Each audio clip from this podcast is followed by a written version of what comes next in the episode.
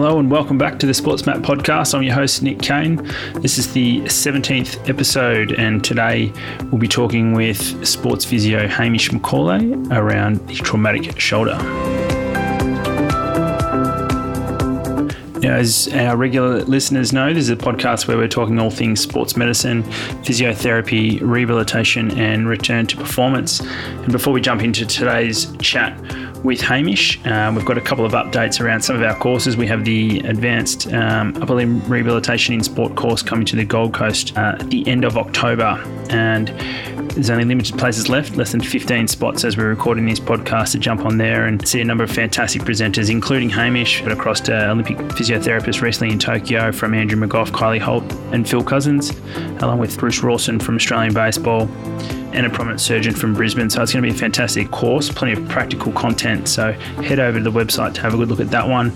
We've also just recently postponed our Athletic Groin Pain Symposium, which was scheduled for uh, mid October in Sydney, but due to what's going on over there in New South Wales, we postponed that to the 29th and the 30th of January in 2022. So we're really keen to keep that course really practical, really hands on. So we're not going to go online with that. We're going to postpone that until early next year. So again, there will be limited places, but that obviously opens the door for a little bit more time before people need to jump on and, and register.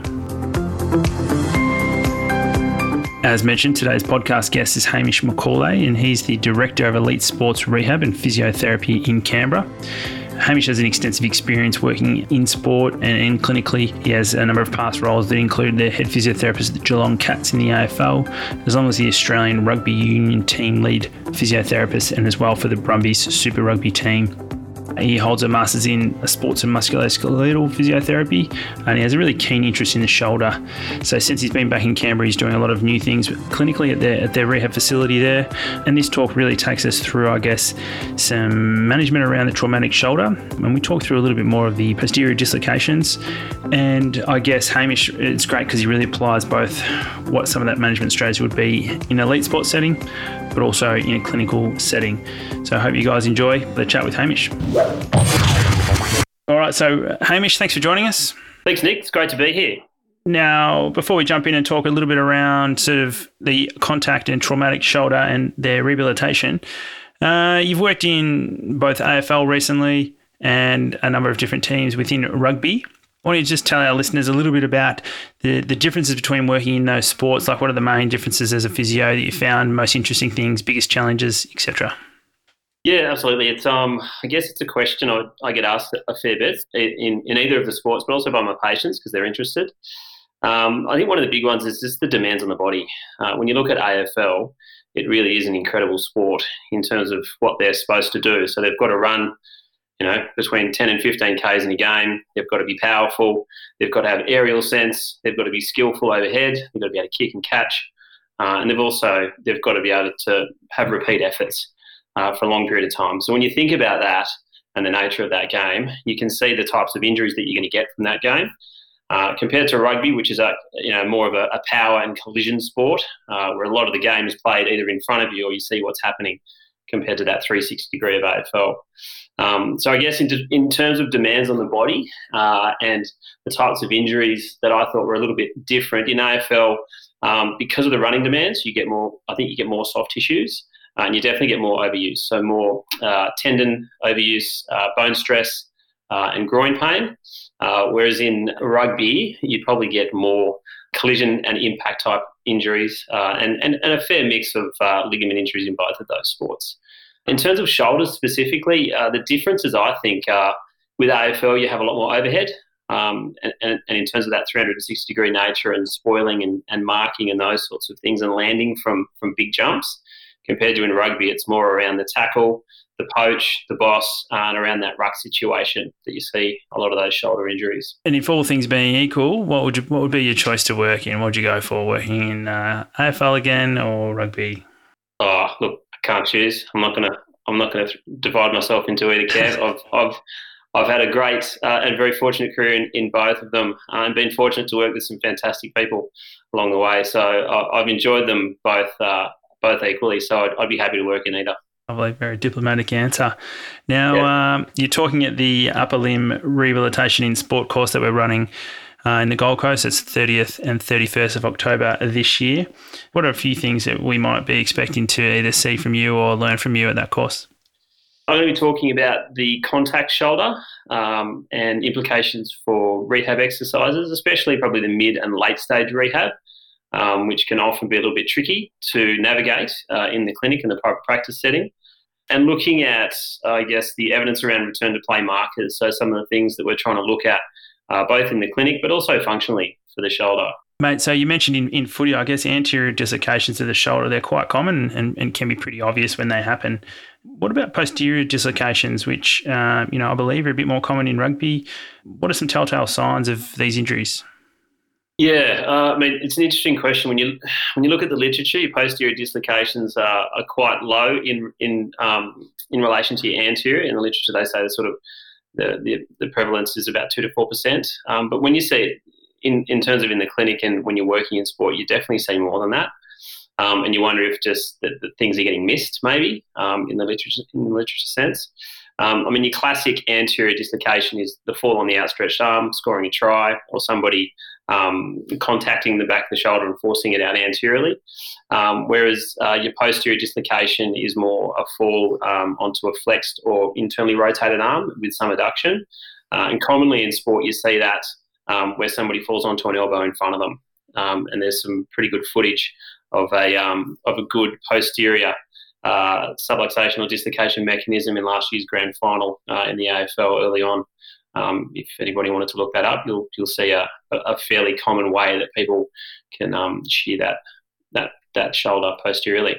Uh, we'll remember that was a very important moment in that grand final when the little master obviously landed on his shoulder, and thanks to a very good physio, got him back out there. And uh, oh look, yeah, we strapped him up. I'm not sure what how good the strapping, uh, what it was actually doing, but um, he was back out there. Um, so yeah, uh, it was very courageous to get back out there. They did a good job. Nice work. Now, um, I guess uh, so. Say you obviously put this player back out, but generally speaking, what what might some of our early management stuff be around uh, this injury? Whether we're, we're sort of looking at it conservatively, would you run off and image that early, or you sort of getting a guide on where they're at and maybe just managing them week to week in a physio sense and seeing where they're at? Oh, obviously, yeah. In professional sport, um, we you know people sneeze and you and you image them, so um, you're generally going to be going to be imaging that. Um, in terms of I guess early management, for a posterior dislocation, it's going to be a little bit different to your anterior dislocation in terms of the aggravating factors. So you're going to be looking to avoid that mechanism of injury. So anything,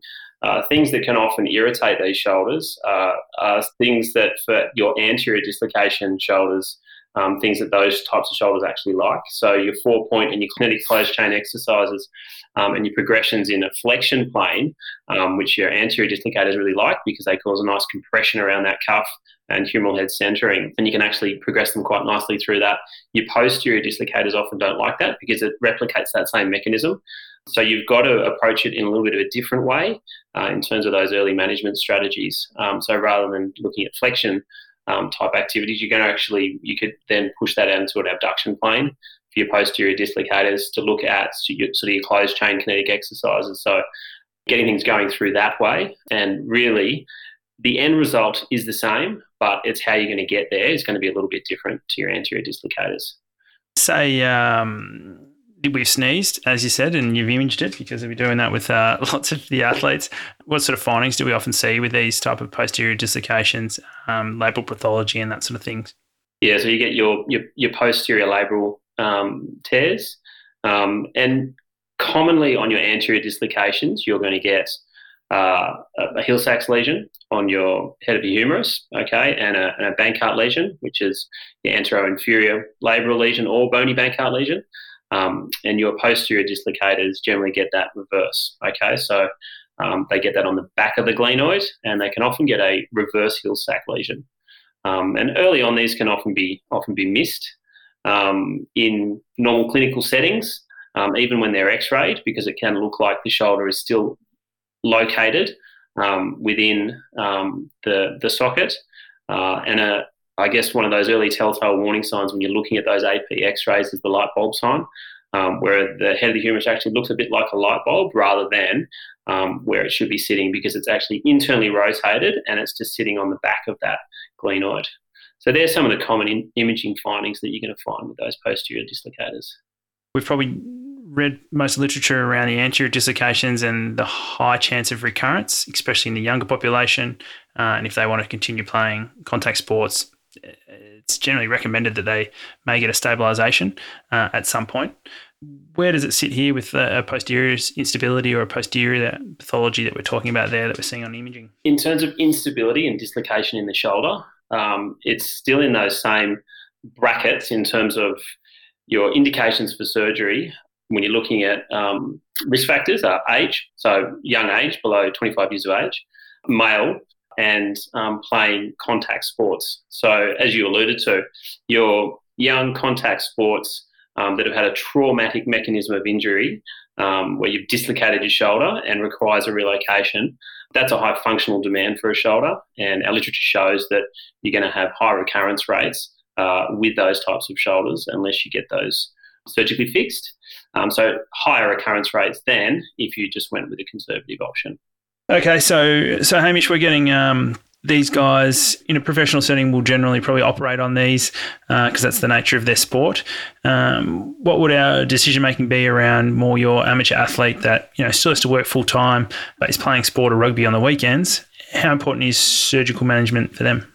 Look, it's I think it's it's equally as important because you've got to look at a shared decision making model and present that person with the evidence so that you can make a, a decision going forward, so that they can make a decision going forward. So, if they are a young um, young athlete playing in a collision sport um, and they've had a traumatic shoulder dislocation, then they're going to have a lower chance of recurrence if they do proceed with surgery. That doesn't mean that they can't um, go conservatively and still have a successful outcome. Um, there was a systematic review done a few years ago that showed some moderate quality evidence that 47% of primary dislocations um, can go conservatively and have a, a, a reasonable outcome. Um, so the things that you want to you want to know are they a um, are they a manual worker? Are they an overhead worker? Um, so are they going to be using their arms in their in their job a lot? Um, uh, have they have they actually started or tried a, uh, a reasonable rehab process?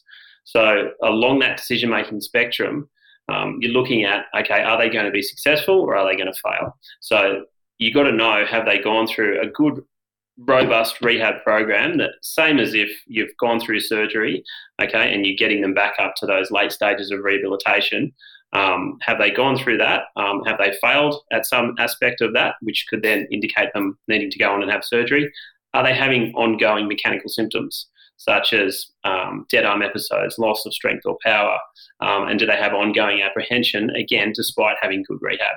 These sorts of things will then start looking at okay, well, maybe you do need surgery for this to be a successful outcome for you. But if you can go down that conservative track and those things aren't a problem, then absolutely you can have a good outcome. Um, also, just looking at in terms of prognostic factors uh, around the shoulder, a lot of our prognostic factors do lie in the psychosocial domain. So you've got to look at um, do they have high levels of um, fear avoidance and pain catastrophization and low levels of self efficacy? Because they are associated with poorer outcomes with our shoulders. So you've got to make sure that you're looking at that person as a whole, not just at okay, will this will this shoulder be successful or not? Now, there's a really important point here that Hamish wanted to emphasise, and, and, it's something he didn't actually talk through in the podcast. So he was really keen for us to convey convey this post the initial recording, and that's really based around those patients that are multidirectional instability, um, whether bilateral recurrent inferior capsular shift or atraumatic instability. This population generally doesn't do well with surgery uh, as initially intended within the classification that he talks. So a conservative pathway here is is always best.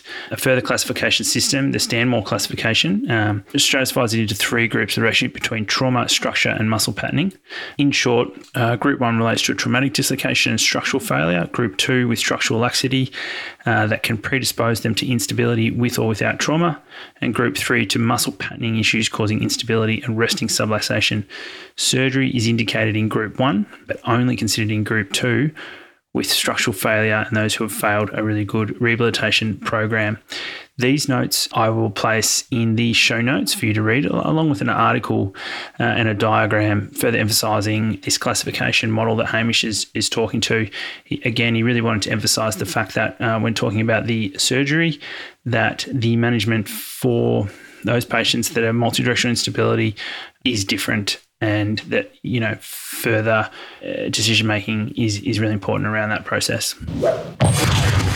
Thank you to Kangatech for the support of this podcast. For those who don't know, Kangatech is an Australian sports technology company originally born out of the North Melbourne Football Club in the AFL. Since releasing its second generation technology in mid 2019, the company has seen significant growth with their technology, now used by some of the world's highest profile sporting teams across many codes such as the NFL, NBA, NHL, NCAA, EPL, and of course the AFL.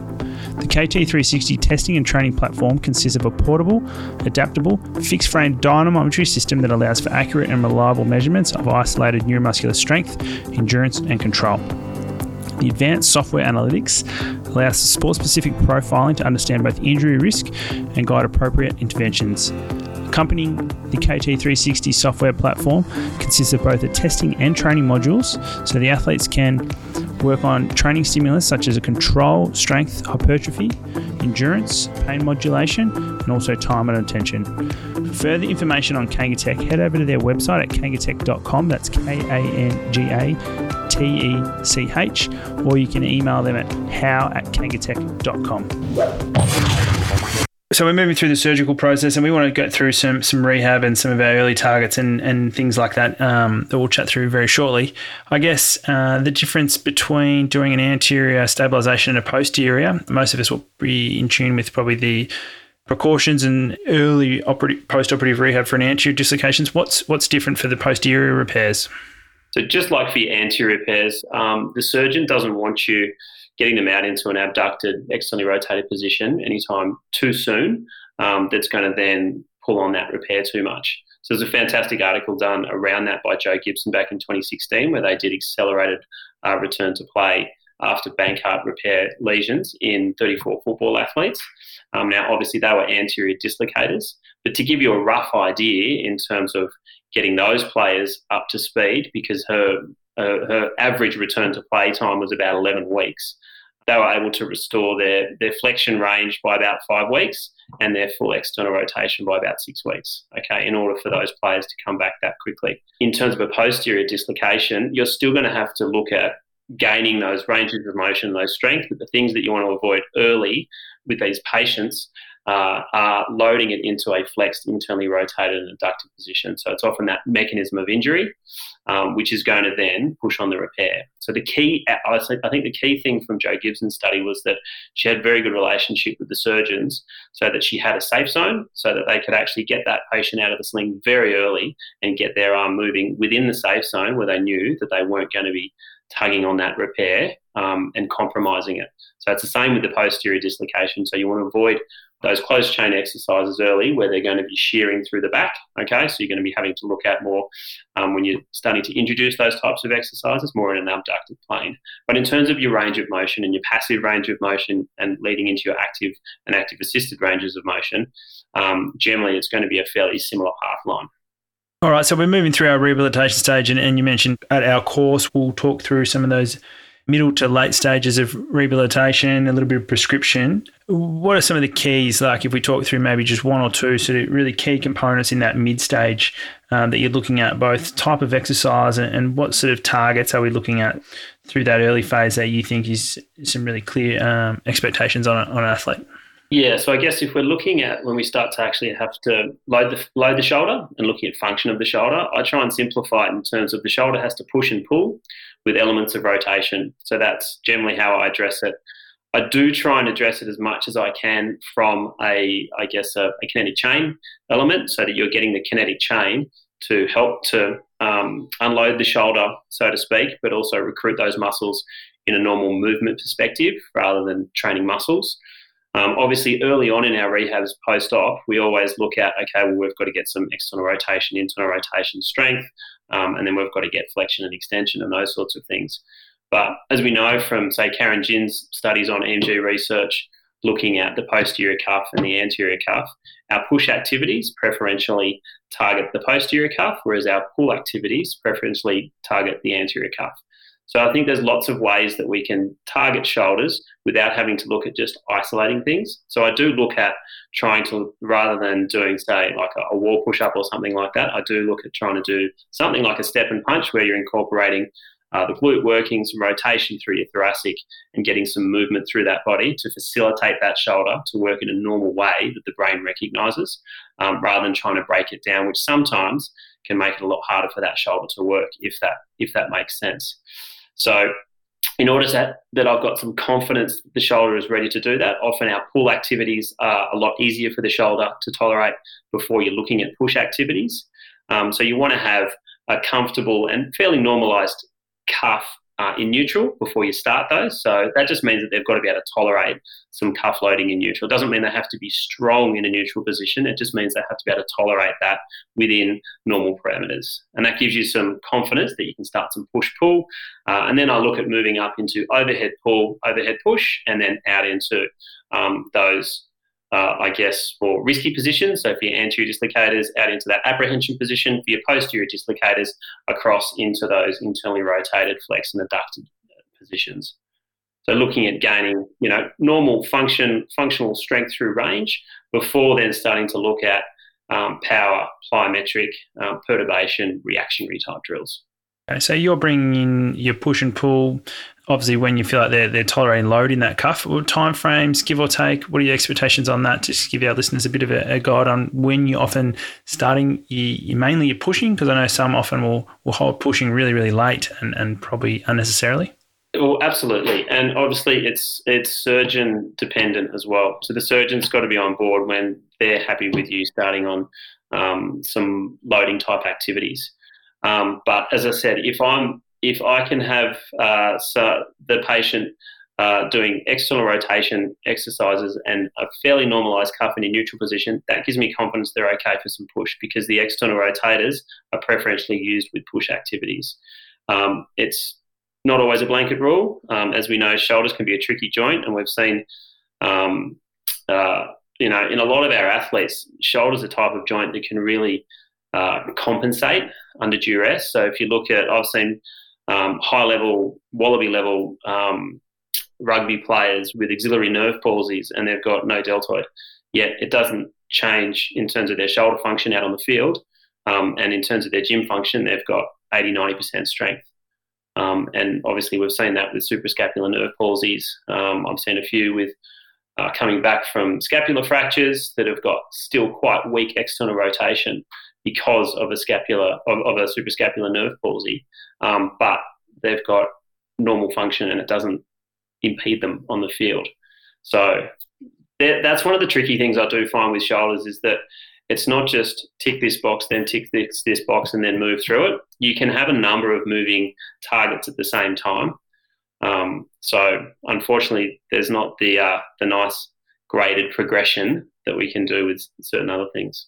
Yeah, and and on that greater progression, moving again, people probably holding off a, a, long time before sort of pushing overhead. And you mentioned your overhead pulling into your overhead yep. pushing. Do you want to give us a couple of examples of type of exercises you're, you're doing there and, and how you bring that in? Uh, yep. So overhead pull, um, I generally start with a banded overhead pull, whether it's a double arm or single arm. Reason being is because it guides that movement. Um, and it's a light uh, resistance up into that outer range and a heavier resistance when it's down by the side. Okay, and it actually helps patients to guide that movement into a full upward rotation. All right, and that's one of the, the key things that we're often looking at with shoulders um, is guiding that scapula into a nicely up, upwardly rotated position for function because as soon as you start to lift that arm, you need that shoulder blade to move into an upward rotated position. So you need to train that. Uh, and I find that's a really nice way to start that. You can also look at facilitating other exercises such as um, rolling a ball on a desk or on the floor and adding squats and those sorts of things to it, squats or lunges. Okay, so again, that's more, I think of that as more of a facilitating type exercise. There's, I guess, two of the ways that I look at getting people into overhead. And then once they're tolerating that, then I'll start looking at adding some load. And again, with your with your push load, once they're tolerating push loading at a shoulder a shoulder level. I like to go from and again, there's lots of different options, and different patients will uh, prefer different options, such as a you know a push up, like a bench push up, or a, or a knee push up, compared to a floor press with some light dumbbells, um, compared to using a band with a step and punch. Um, and then I often like to go to more of a 45 degree angle, so looking at something like a landmine. So again, you can then facilitate that shoulder to work by getting the patient to to lunge and press almost, okay, or similar to say like a, a wall slide where you're sliding um, a towel up a wall and you can get the patient again to lunge and step up at the same time. So that helps to facilitate that movement.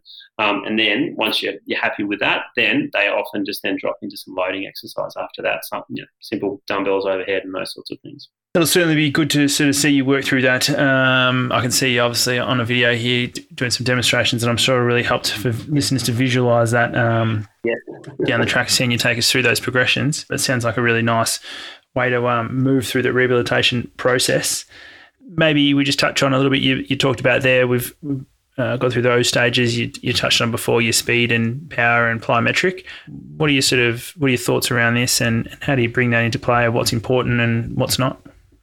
I guess I look at is are they an overhead athlete or are they a contact athlete, and they'll take me down some different pathways in terms of what types of um, forces they're going to need. Because your overhead athletes are often um, repetitive motion and, and, skill and precision based, whereas your contact athletes you're looking at more um, trauma, uh, un, lots of unanticipated forces. So you've got to prepare the system to be able to take force uh, and absorb force um, when it's not prepared for it. So that's all your perturbation type training.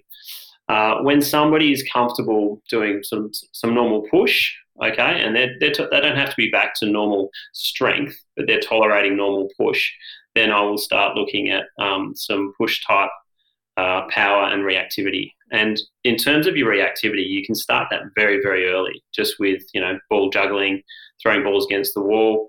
Um, as soon as I start push pull activities uh, with an athlete and they're tolerating that, I'll get them to start skills. So whether you know in in a professional sports setting, you're there on the field with them. Um, and they're watching training and that sort of thing, so they can be doing handballs or passing or you know catching. Um, so and that's all very safe because it's hands down by the side. So as soon as they're tolerating that, they can actually start some of those reactivity drills, and that makes that latter end so much easier. Um, but in the clinic, it's a little bit harder. So I like to make sure that people are tolerating it, take it through, take it, take them through it in the clinic, all right, and then give it to them for homework. So anything that we do in the clinic, that'll be their homework. Um, so whether it's um, you know your simple um, drop catches type things for your overhead athletes, which is another really nice um, just reactionary drill. So whether that's against the wall or lying prone and and catching a ball um, compared to um, some simple, really, you can start nice and easily with a double arm med ball throwdown. Okay, that's one often one that I start with in terms of a power exercise because they can go as hard and as fast as they like. So I often start nice and slow and they're almost dropping it. And you watch, they just start to build momentum. And by after the time, the time they've done two to three sets of five, they've got a lot more confidence and you can see that they're, they're starting to actually move. And then I move into sort of push and pull type power activities as well. As we're coming through that sort of phase and we're talking, you've obviously worked with these contact athletes. And if we're referring to a, a contact athlete for this moment, um, rather than an overhead athlete, such as a tennis player, for instance, do you have any really key benchmarks or something you really need to have down pat from a, whether it's your strength measurements or or any other type of metric before we start bringing them into some of that contact work? Or are you just sort of getting a feel on where they're at from where their capacity is at before you start giving them some some decent contact progressions? Yeah, you, I I like to test uh, test their cuff out in that 90-90 position, so that prone position where you're looking at that ratio of roughly one to one, uh, and hopefully getting them up around that 20% uh, body weight uh, in terms of strength uh, out in that position. That gives you really good confidence that they're they're good to go in terms of your contact. But as I said, you can actually start some of those early simple contact drills before they've regained that complete strength out there. Simple things like um, arms by the sides and little tower wrestles, holding a big Swiss ball and just getting perturbated and moved around. Um, I'll often start those when I'm happy with them tolerating um, push and pull loads. So I don't have a definitive marker. It's more about are they able to tolerate some loading with push and pull? You know, they're, they're, they've been doing that for a number of weeks and it's tolerating, they're pulling up fine. Okay, then they can start looking at some little reactionary drills. Yeah, nice. Now you're, you're testing there, you're doing that, that was prone or supine and at 90 90 testing with a handheld and just maybe talk us through your 20% body weight? Yeah, so that's uh, in prone um, with the arm at 90 degrees uh, in a neutral position. Um, and you are looking at uh, a break test uh, into external rotation and a, and a break test into internal rotation. Uh, and generally, from the literature in, in athletes, you're looking at a one to one ratio um, or an 80% ratio in your sort of uh, normal population. Um, and roughly, you're looking at trying to get that strength up to 20% body weight. So, for a 100 kilo person, um, pushing around that 200 newtons. Um, now, caveat there is that's in a fairly neutral position. You also want to be making sure that you're not missing out on the inner and outer ranges as well, okay? Because you will see strength deficits in those areas, um, which have been um, shown in so many, so much of the literature, especially around those overhead athletes. So, looking at that 90-90 um, position as well, which is that most most commonly that uh, that dislocation position. Great little tip there around your contact progressions, uh, that later stage stuff, um, you're just building that through. Is there anything particular like that you feel is a must have in there, or um, things that these athletes generally find that they're they're least comfortable with or least confident with that you think is one of those things that you know is your final bridge towards uh, obviously edging towards more of a return to train or return to play? Yeah, I think one of the things that I guess does get missed is athletes actually doing um, full training in an uncontrolled fashion. So people come back into contact and they'll do, say, some one-on-one grapple uh, and then some one-on-one tackling, and they'll start where, where the patient is in control and they're looking at doing some simple tackling with an opposition player, moving to then getting tackled, moving to then sort of two-on-one and three-on-one type situations. But uh, often I find that those are done in controlled situations where the player knows what's happening rather than those uncontrolled and chaos type situations, especially uh, in AFL, which is so important because it's a 360 degree nature. Um, so it's that it's ensuring that um, you can start looking at either taking them through it or um, setting them up so that they can do that themselves at training. Um, now, there's, I guess, I don't know if you want to. There's a whole a whole battery of, uh, I guess, recent research looking at um, some markers uh, clinical markers that we can start looking at. Um, there's a uh, there's a paper by Margie Olds who's done um, a battery of clinical tests such as the closed kinetic chain upper limb um, stability test and single arm line hops where you've got to um, kneel, have one hand on the on the ground and hop over a line a certain amount of time, clap push ups. Um, so uh, that helps to start giving you some guidance around some good reliable functional type tests that you can do in the clinic. Um, ben Ashworth's work um, on outer range isometric strength uh, and rate of force development. Um, now, obviously, you need force plates for those, um, where he's looking at uh, lying players down uh, in, a, in an I position, in a Y position, and in a T position, uh, and testing that strength right out into those outer ranges, which is often the positions that players get themselves in out onto the field. Um, so you've got to make sure that they've got strength out in that position. Uh, but not only strength, they've also got to be able to um, harness that strength in a very short period of time, which is your rate of force development, um, which we'll probably do a little bit of um, up at the uh, at the conference uh, in October. Um, so if you're fortunate enough to have those types of force plates, then um, which we are, um, then that's a fantastic resource. Um, because you can also use that for things such as a, a counter movement jump um, push up or a drop jump or a press jump, um, which is some of uh, Adele Fanning's work that you spoke to, uh, I think it was last year, where she's looking at, again, the reliability around those types of tests. So I think in terms of for our contact sports in the last decade, um, there's been a whole heap of, um, I guess, research and testing done to try and give us better clinical markers to get an idea of, okay, have they achieved some symmetry in terms of outer range? Are they able to harness that power and strength in outer range positions in a, in a quick way? And do they actually have power and how do we measure that? Um, I guess the next step with that sort of stuff is, okay, how does that relate to somebody that's injured uh, and then returning to play outcomes. So that's the sort of thing that I'm really interested in um, and looking at collecting a little bit of data around that too. So they're the sorts of things I guess that I look at in the clinic to give myself some confidence and to give the player some confidence or the or the patient um, that they're they're um, they're, they're going to be okay to get back into training. And it's also good for them because they can. I'll try and weave those in as soon as I can because they obviously want to improve. It motivates them, okay, and um, it helps to give them some goals and something to focus on rather than oh, just go and try some tackling. Uh, spot on, mate, and a nice plug back to our one of our prior podcasts with Adele. If you want anyone wants to tune in there, and and there's some resources there around some of those force plate uh, tests that she has looked at in recent studies. You did mention uh, a little bit there that one of the sort of errors uh, will often be is, is not enough of the uncontrolled training. I guess if we look at across the whole scope of some of the rehab aspects that we talked about, is there often some of those common errors that you see other than that that we just think oh, that's you know we just can't be missing that or or something that's maybe not fully cleaned up that you, you notice um, and advice to our listeners?